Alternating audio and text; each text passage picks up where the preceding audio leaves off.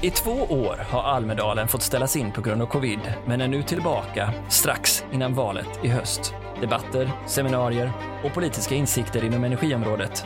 Vad kan vara mer intressant? Jag står här med Lina Bertling Kärberg som är professor i elnät på KTH. Eh, vi har just lyssnat på två och en halv timmar energipolitisk debatt. Vad har du tagit med dig? Alltså det blev ju en riktigt kärnfull debatt eh, med både högt och lågt. Eh, och det, det, är ju komplicerat att föra en debatt i det här ämnet så innan valet så jag tycker det var väldigt skickligt gjort måste jag börja säga och väldigt härligt att alla var med. Eh, det man för med sig tycker jag som är problematiskt det är ju att man inte har en tydlighet i terminologin. Och nu må jag vara professor och tjata om det men det blir väldigt komplicerat eftersom det är mål vi sätter upp och om målen nu säger att det ska vara el från förnyelsebara energikällor så är ju det knepigt eftersom det enligt min utsago inte kan, vi kan inte ha det målet längre för det är ju inte det målet som vi har gemensamt inom Europeiska unionen då. Utan då har man ju även sett ut till exempel kärnkraft inom vissa ramar då är också med i det paketet. Så det tycker jag var lite problematiskt.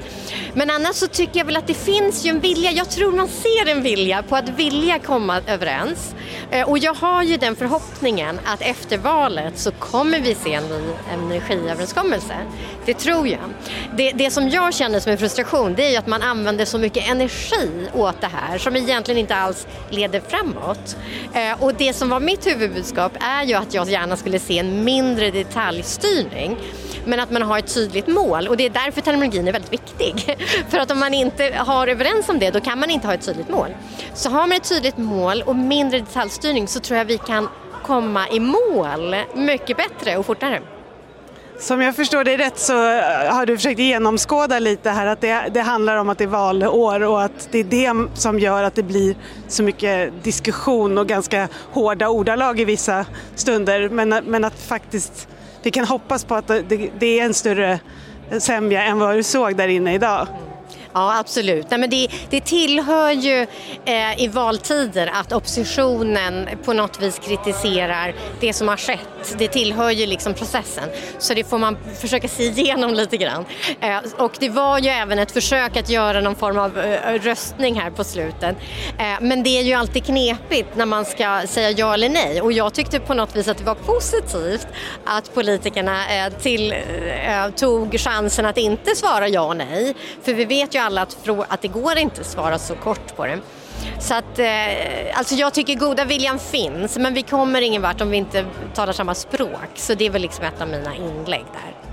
Jag tänkte också på en fråga som borde ligga dig varmt om hjärtat, kompetens och branschens brist på kompetens. Eh, tyckte du, det nämndes, KD nämnde det och även eh, energiministern tror jag nämnde det också, men tyckte du det talades om det tillräckligt? Nej, precis som du säger, det kom ju upp på slutet och det var ju KD som tog upp det och jag tänkte ja, men sen hann vi ju inte utveckla det någonting. Eh, och det är ju det är lite knepigt för att egentligen är det ju där vi behöver börja. Därför vi måste ju fylla på med ny kompetens och då handlar det ju dels om att inspirera ungdomar och där tycker jag att vi måste börja redan tidigt, gärna redan i förskolan och hela vägen upp. Och sen handlar det också om det att vi ser nu att det är en förändring i yrkes, i näringslivet så, att man behöver nya kompetenser. Och då är det ju vad vi kallar livslångt lärande som är en väldigt viktig del.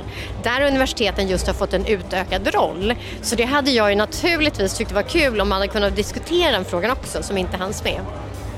Tack så mycket.